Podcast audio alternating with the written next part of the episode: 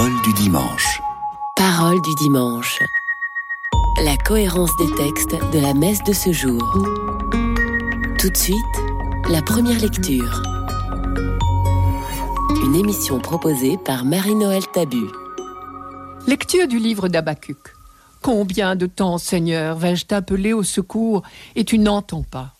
Crier contre la violence et tu ne délivres pas. Pourquoi m'obliges-tu à voir l'abomination et restes-tu à regarder notre misère Devant moi, pillage et violence, dispute et discorde se déchaînent. Je guetterai ce que dira le Seigneur.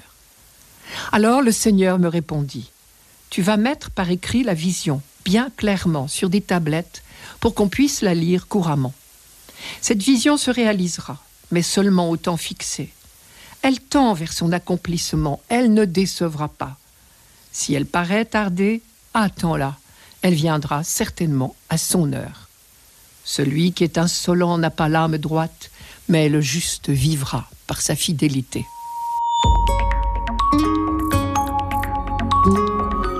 Le livre d'Abacuc est tout petit, trois chapitres seulement, d'environ vingt versets chacun.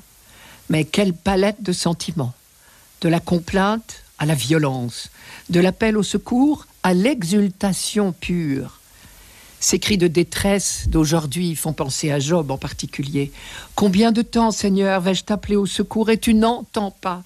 Crier contre la violence et tu ne délivres pas.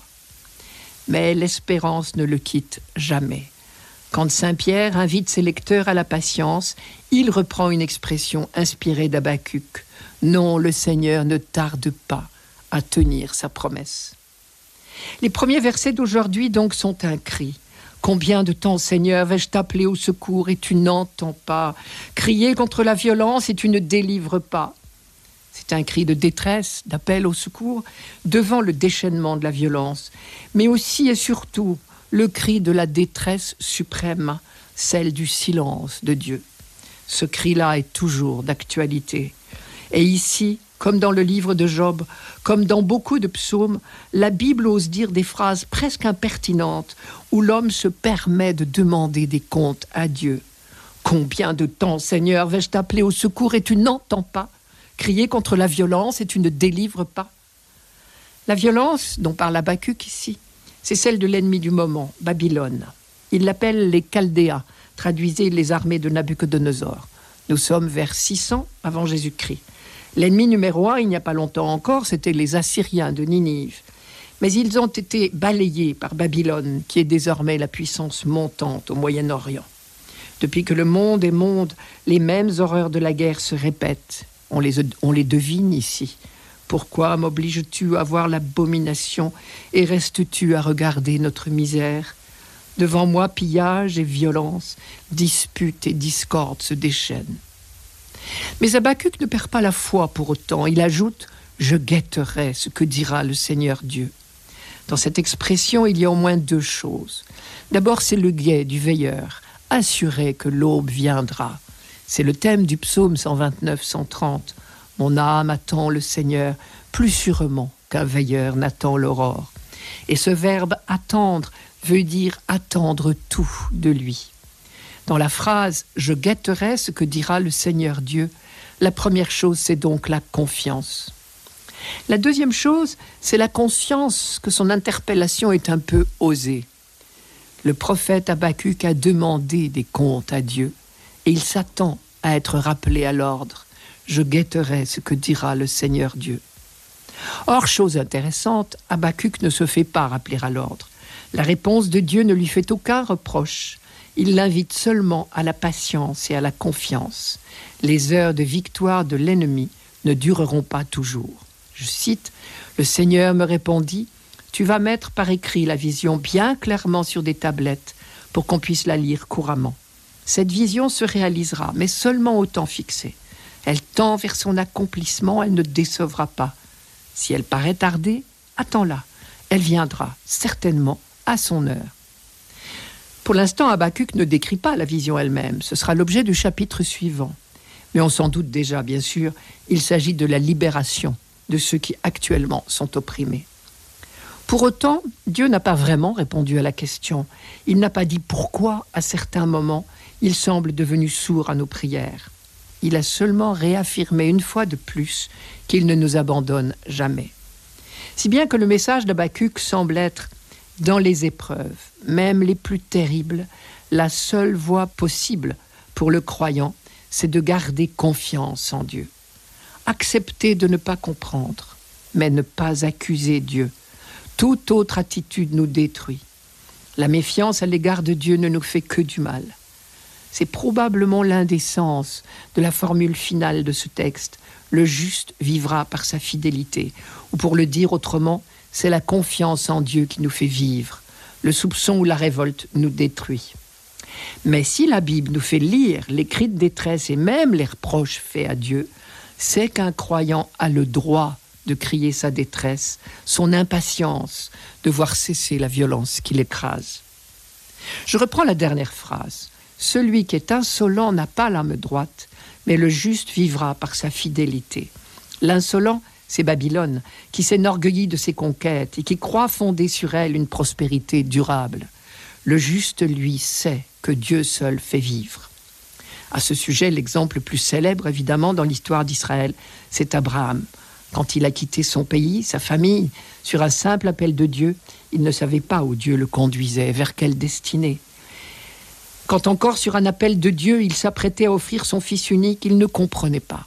Mais il a continué de faire confiance à celui qui lui a donné ce Fils. Et là encore, sa foi les a fait vivre, lui et son Fils. Le texte biblique dit Abraham eut foi dans le Seigneur, et cela lui fut compté comme justice. Dernière remarque, quand Habakkuk parle de Babylone, il dit les Chaldéens. C'est l'Irak aujourd'hui. Mais souvenons-nous, Abraham lui-même était un Chaldéen. Or, Abraham est qualifié de juste par la confiance qu'il a manifestée envers Dieu, alors que les Chaldéens, ses compatriotes, quelques siècles plus tard, seront traités d'insolents qui n'ont pas l'âme droite. On peut en déduire que la justice n'est pas affaire d'origine, de race ou de circoncision ou de religion, mais seulement d'attitude du cœur. Nous ferions peut-être bien nous en souvenir quand nous croisons des croyants d'autres religions.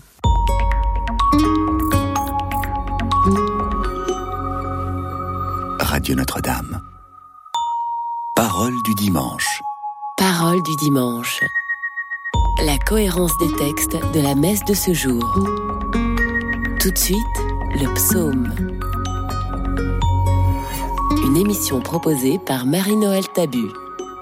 Psaume 94. Venez, crions de joie pour le Seigneur, acclamons notre rocher, notre salut. Allons jusqu'à lui en rendant grâce par nos hymnes de fête, acclamons-le.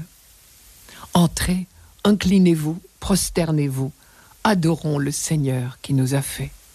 Oui, il est notre Dieu, nous sommes le peuple qu'il conduit. Aujourd'hui, écouterez-vous sa parole? Ne fermez pas votre cœur comme au désert où vos pères m'ont tenté et provoqué. Et pourtant, ils avaient vu mon exploit.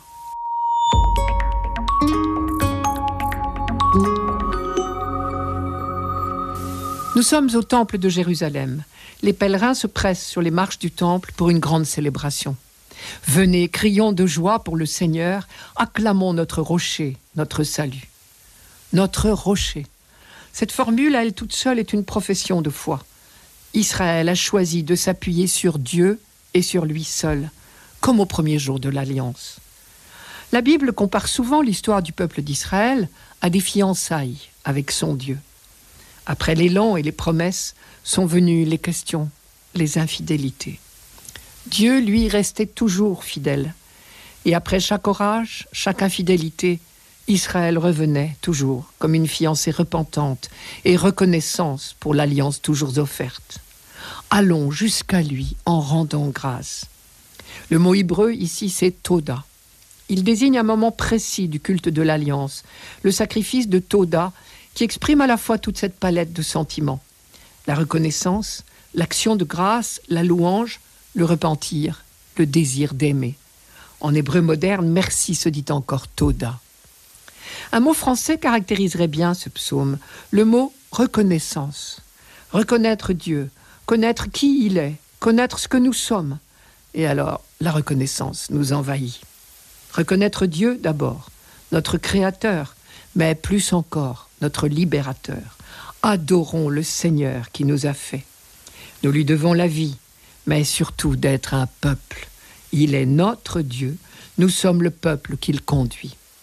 Cette expression est un rappel de l'Exode. Nous sommes son peuple, c'est la formule même qui désigne l'alliance.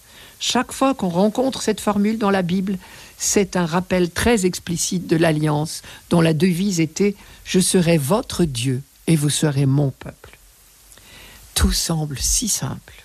Si simple de faire confiance à ce Dieu qui nous conduit et nous protège, à ce Dieu qui nous a délivrés de l'esclavage en Égypte. C'est si simple tant qu'il n'y a pas de problème.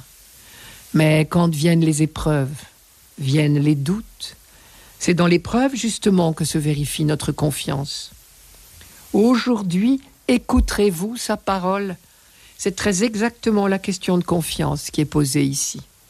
Écouter dans la Bible veut dire justement faire confiance.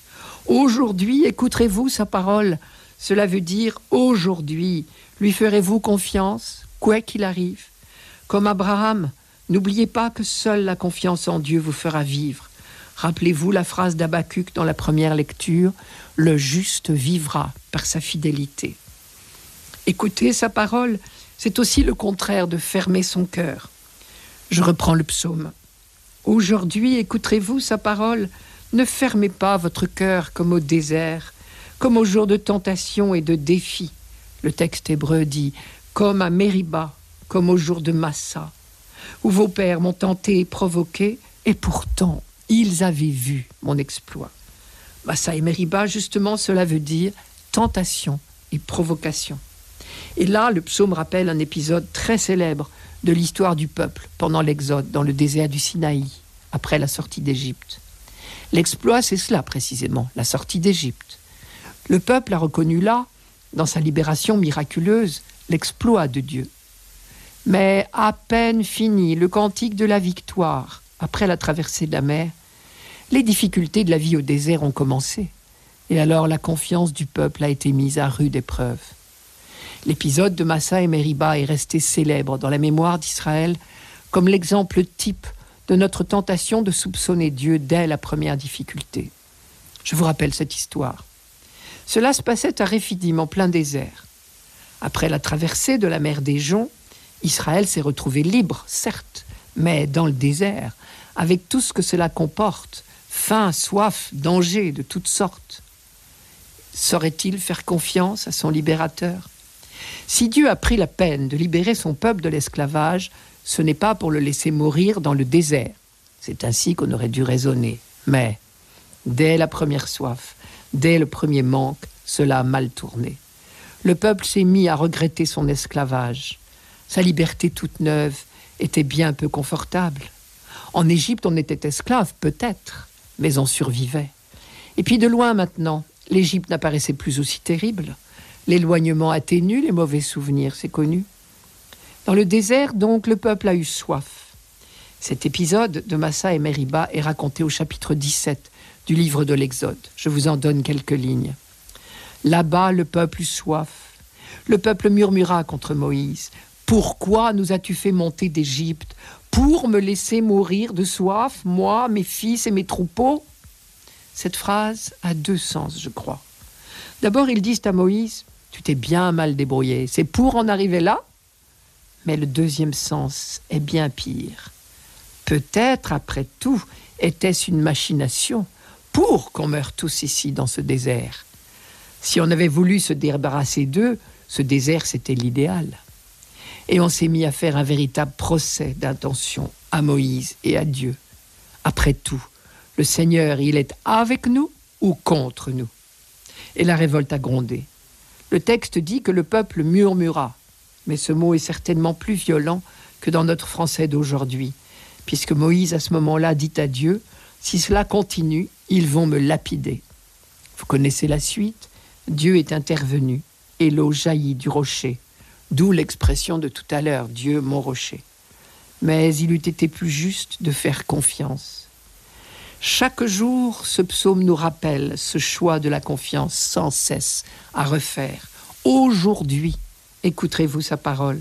Ne fermez pas votre cœur comme au désert, comme au jour de tentation et de défi, où vos pères m'ont tenté et provoqué, et pourtant ils avaient vu mon exploit. Chaque jour est un jour neuf, faire confiance est de nouveau possible.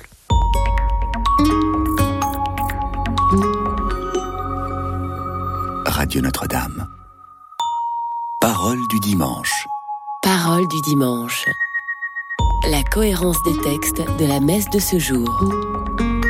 Tout de suite, la deuxième lecture. Une émission proposée par Marie-Noël Tabu. Lecture de la deuxième lettre de l'apôtre Paul à Timothée.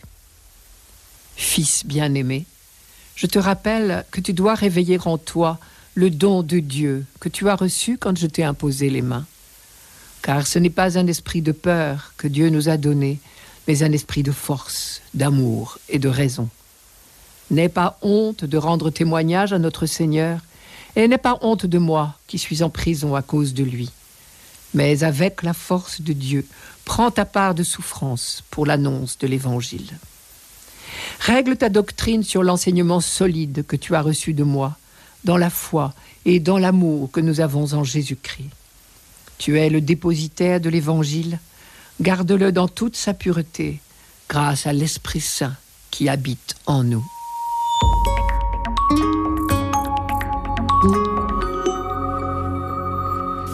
Quand Paul écrit sa deuxième lettre à Timothée, il est en prison à Rome, peu avant son exécution. Il dit lui-même qu'il est enchaîné comme un malfaiteur et il demande à Timothée de ne pas rougir de lui comme d'autres l'ont fait. Il sait très bien qu'il n'en a plus pour longtemps, et il se sent très seul. Cette deuxième lettre à Timothée est donc une sorte de testament. Timothée va avoir à prendre la relève, et Paul lui fait des recommandations dans ce sens. Il faut savoir que pour des raisons de style, de vocabulaire et même de contenu, on pense généralement que les lettres à Timothée seraient non pas de Paul, mais de l'un de ses disciples après sa mort. La communauté concernée traversait une crise grave. Des faux docteurs s'étaient introduits et avec eux des querelles et des discussions interminables. Alors un disciple de Paul aurait pris la plume pour remettre son petit monde dans le droit chemin en se réclamant de l'exemple de Paul qui faisait encore autorité. Nous n'avons pas les moyens, par nous-mêmes, de trancher cette question difficile. Et pour être fidèles à l'enseignement de ces lettres, nous n'allons pas à notre tour nous perdre en discussions interminables. Donc, pour des raisons de commodité de langage, je continuerai à parler de Paul et de Timothée. D'ailleurs, qu'il s'agisse de Paul et de Timothée, ou de leurs disciples futurs, n'a plus guère d'importance pour nous aujourd'hui. Ce qui compte, c'est le contenu de ces lettres. Il s'agit de recommandations faites à un jeune responsable chrétien. Elles nous concernent donc au plus haut point. La première recommandation est peut-être la plus importante. Réveille en toi le don de Dieu. Ce don de Dieu, si nous lisons la suite du texte, c'est bien évidemment l'Esprit Saint. Je cite, car ce n'est pas un esprit de peur que Dieu nous a donné, mais un esprit de force, d'amour et de raison. Et visiblement, Timothée va avoir besoin de tout cela. Paul, enchaîné pour l'Évangile, ne le sait que trop bien. Ce don de l'Esprit, Timothée l'a reçu par l'imposition des mains. Les mots confirmation et ordination n'existaient pas encore. Mais on sait que dès le début de l'Église, le geste de l'imposition des mains signifiait le don de l'Esprit. Dans le cas présent, on sait de quoi il s'agit par la première lettre à Timothée. Je cite Ne néglige pas le don de la grâce qui est en toi, qui te fut conféré par une intervention prophétique, accompagnée de l'imposition des mains par le collège des anciens.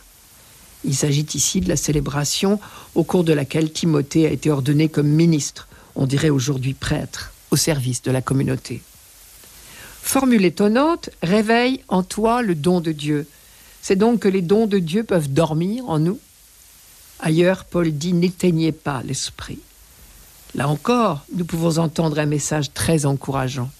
Nous portons en nous le feu de l'esprit, et même si nous avons l'air de l'avoir plus ou moins recouvert de cendres, il est encore en nous, il couve sous la cendre. Rien ne peut l'éteindre. On a là un écho au mot aujourd'hui que nous avons entendu dans le psaume 94. Chaque jour est un jour neuf où nous pouvons laisser jaillir en nous l'esprit que nous avons reçu. Chaque jour, nous pouvons ranimer, raviver la flamme. Cet esprit, comme dit Paul, n'est pas un esprit de peur, mais un esprit de force, d'amour, de maîtrise de soi, selon la traduction écuménique de la Bible. Ce n'est donc pas en nous qu'il faut chercher force, amour et maîtrise de soi. C'est dans cette source inépuisable que Dieu a installé au plus intime de nous-mêmes au jour de notre baptême. Timothée, le premier, qui passait pour bien jeune et bien chétif, a su déployer des trésors de foi et de persévérance en puisant dans cette source de l'esprit. Et d'ailleurs, si on poursuit la lecture de la lettre un peu plus loin, Paul dit bien Avec la force de Dieu, prend ta part de souffrance pour l'annonce de l'Évangile. Cette souffrance dont il parle, c'est la persécution inévitable. Et vous avez entendu, Paul ne dit pas rassemble tes forces, il dit avec la force de Dieu. Un peu plus loin, nous retrouvons un thème cher à Paul, celui de la transmission de la foi. Paul a transmis à Timothée ce dépôt précieux que Timothée doit transmettre à son tour, et ainsi de suite. Règle ta doctrine sur l'enseignement solide que tu as reçu de moi, dans la foi et l'amour que nous avons en Jésus-Christ. Tu es le dépositaire de l'Évangile. Garde-le dans toute sa pureté, grâce à l'Esprit qui habite en nous. Ailleurs, dans sa première lettre aux Corinthiens, Paul écrivait Je vous ai transmis ce que j'ai moi-même reçu. Paul rappelle donc à Timothée l'enseignement solide qu'il lui a donné, à charge pour Timothée de le transmettre à son tour. Solidité ici ne veut pas dire rigidité. Être fidèle à la foi reçue commande au contraire de l'approfondir sans cesse et parfois de la reformuler au fur et à mesure que l'Esprit Saint conduit l'Église vers la vérité tout entière, selon l'expression de Jésus lui-même dans l'évangile de Jean. Et d'ailleurs, l'expression de Paul, règle ta doctrine, ouvre bien la porte à des formulations nouvelles, à condition que ce soit un développement fidèle au dépôt reçu. Car Paul ne dit pas répète fidèlement ce que je t'ai enseigné, sans changer une virgule. Il dit règle ta doctrine sur l'enseignement que tu as reçu. Ce qui indique bien que la vraie fidélité ne se contente pas seulement de répéter. Les évangélisateurs ne sont pas des perroquets. La foi, c'est un art de vivre en présence de Dieu, dans la confiance.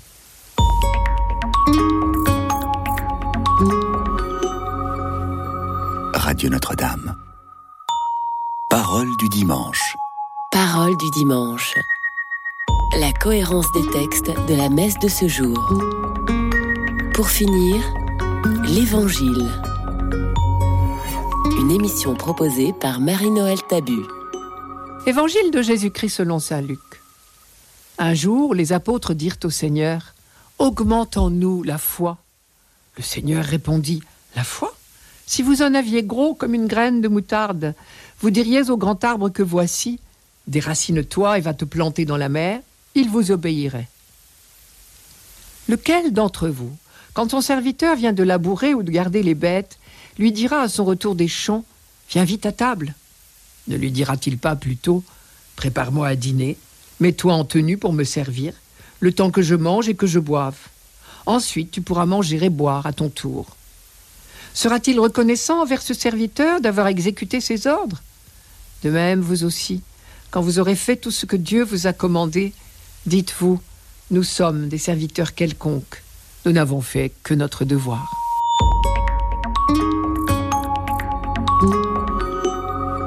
Voilà bien des versets qui se suivent et ne se ressemblent pas. Il semble qu'il y ait deux parties dans ce texte. Première partie, un dialogue entre Jésus et ses apôtres sur la foi, avec cette formule un peu terrible de Jésus La foi, si vous en aviez gros comme une graine de moutarde, vous diriez au grand arbre que voici, déracine-toi et va te planter dans la mer, il vous obéirait.